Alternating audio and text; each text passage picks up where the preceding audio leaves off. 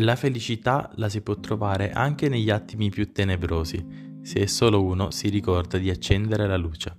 E molto spesso la luce nel mio percorso di crescita come persona è stata proprio la saga di Harry Potter. Io sono Nico, la voce di Nico che guarda cose e benvenuti ad un episodio speciale un po' particolare, un episodio bonus, dedicato al maghetto più famoso di tutti i tempi, ovvero Harry Potter. Sono un ragazzo di 25 anni, da poco compiuti, quindi sono ancora giovincello, e la saga cinematografica di Harry Potter mi ha visto bambino, mi ha visto crescere e mi ha decisamente molto formato come persona, considerando il fatto che adesso, nel dicembre del 2021, ci sarà appunto il ventennale dell'uscita del primo film al cinema in Italia, ovvero Harry Potter e la pietra filosofale, quindi 20 anni che è uscito al cinema, io ho 25 anni, potete capire che sono cresciuto e mi sono fatto grande in tutti i sensi con Harry Potter. Non ho preparato una vera e propria scaletta, preferisco andare a braccio magari, come si dice, perché per me è facile parlare di questa saga e avere una scaletta magari o qualcosa di scritto mi sembrava di rendere tutto un po' troppo artificiale, quindi vado a braccio, quindi mi scuso se c'è qualche svarione o qualche dato non preciso. Allora, amore, amicizia, ma anche sofferenza e tristezza sono tutti ingredienti importanti che si mescolano tra di loro in maniera perfetta nell'arco di tutta la storia, che è molto lunga come sapete. Credo che tutti i ragazzi della mia età siano cresciuti con eh, l'idea di amicizia data dal Magic Trio per eccellenza, no? Eh, ovvero Harry, Ron Hermione. E anche oggi, nel 2021, secondo me, e non solo secondo me, Harry Potter, la saga, rimane un fenomeno di massa. Tutti, ma proprio tutti, anche chi non ha mai visto i film, se mai qualcuno di loro esista, non lo so, eh, riesce a cogliere riferimenti ad Harry Potter perché di citazioni alla saga la nostra cultura pop ne è sempre piena.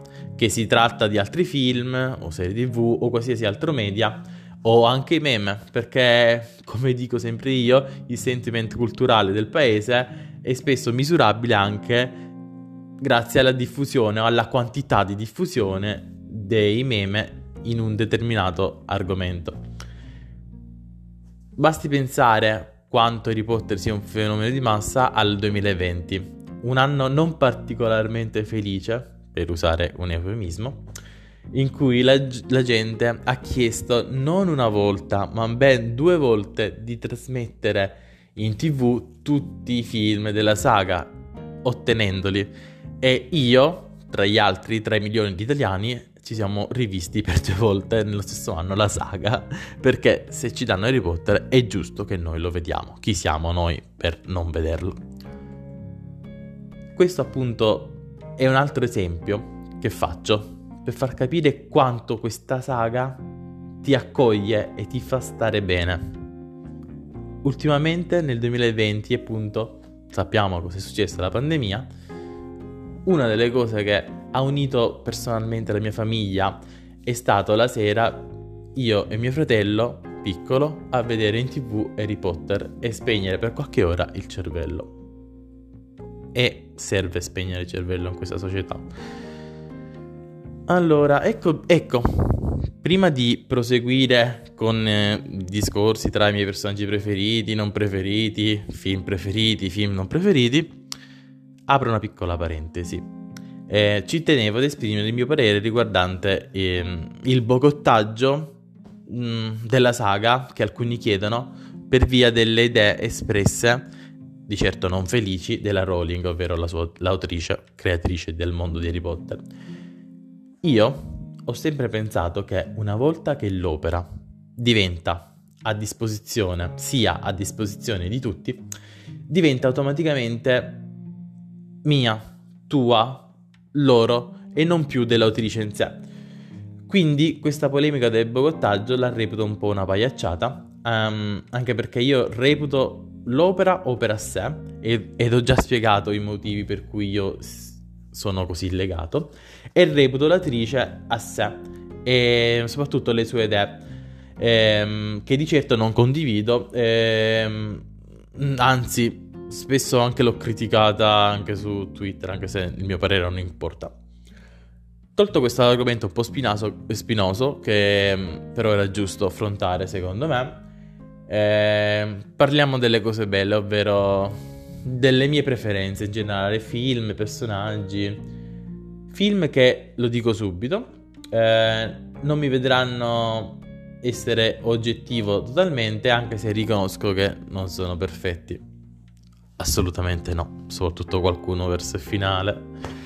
Non so quante ore della mia vita abbia passato davanti a questa saga, mai troppe comunque, sono tutte ore giuste e meritate.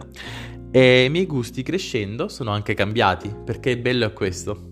Io da piccolo magari avevo un'opinione, nel periodo dell'adolescenza un altro, adesso che ho 25 anni, su alcune cose ho cambiato leggermente, non di tanto, eh, la mia idea. Da piccolo, ecco per fare l'esempio perfetto. Da piccolo avevo un terrore assurdo per i dissennatori, presentati per la prima volta in um, Harry Potter e il prigioniero di Axaban, piuttosto che eh, il Voldemort del quarto film, ovvero il Calice di Fuoco. Cioè, parliamoci chiaro, cavolo, la sequenza del cimitero a tratti ha delle tinte horror pazzesche, davvero belle, ma che viste con un occhio da bambino come lo ero io all'epoca della prima visione, un po' di FIFA la faceva venire. Parlando di gusti comunque che cambiano, infatti da piccolo se c'era un film che tendevo, non, non vi dico ad evitare, ma magari a chiudere gli occhi o anche saltare qualche scena, era Harry Potter e Calice di Fuoco. Mentre adesso lo ritengo forse il mio preferito dell'intera saga. Eh, in quel film c'è tutto. Eh, azione, il, il torneo Tre Maghi è meraviglioso. Cuore, suspense ed un finale che di certo ti lasciava a, bo- a, bocca aperta. Infatti, se con il terzo, secondo me, già il registro, i toni cambiano, il quarto film ti dava proprio la conferma che la saga stava crescendo con te, con lo spettatore, con il suo spettatore. Partito fanciullo, magari come era Harry nel primo film, nella pietra filosofale, è diventato in quel momento adolescente, che nel quarto film avrà avuto 14-15 anni, mi sembra. E, ehm, e quindi in quel film c'era proprio tutto. Ecco, mancava una cosa, mancavano i parrucchieri. Perché, oddio, non so se quell'anno ve lo ricordate, ma non so che cosa gli era preso con tutti quei capelloni. Harry aveva un... dei, dei capelli improponibili, eh, anche Ron, e chi mi conosce sa che anch'io ho dei capelli improponibili, però non so, quell'anno, cioè se c'era uno sciopero generale di un anno ad Hogwarts dei parrucchieri, non lo so.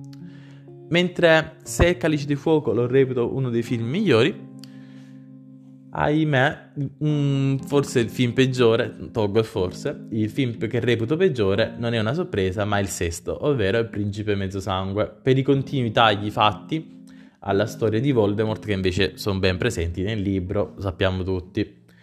Mentre, ecco, un film che reputo molto sottovalutato perché quando sento in giro la gente dire quello è il mio film preferito, quello è il mio film preferito, ma nessuno o raramente citano I doni della morte parte 1. Quello a me piace davvero tanto, forse perché a me l'amicizia purissima tra Harry e Hermione senza malizia, quindi uomo-donna senza malizia, è sempre piaciuta. La scena del ballo nella tenda credo sia una delle migliori sequenze e più belle sequenze di tutta l'intera saga. Ora parliamo dei miei personaggi preferiti.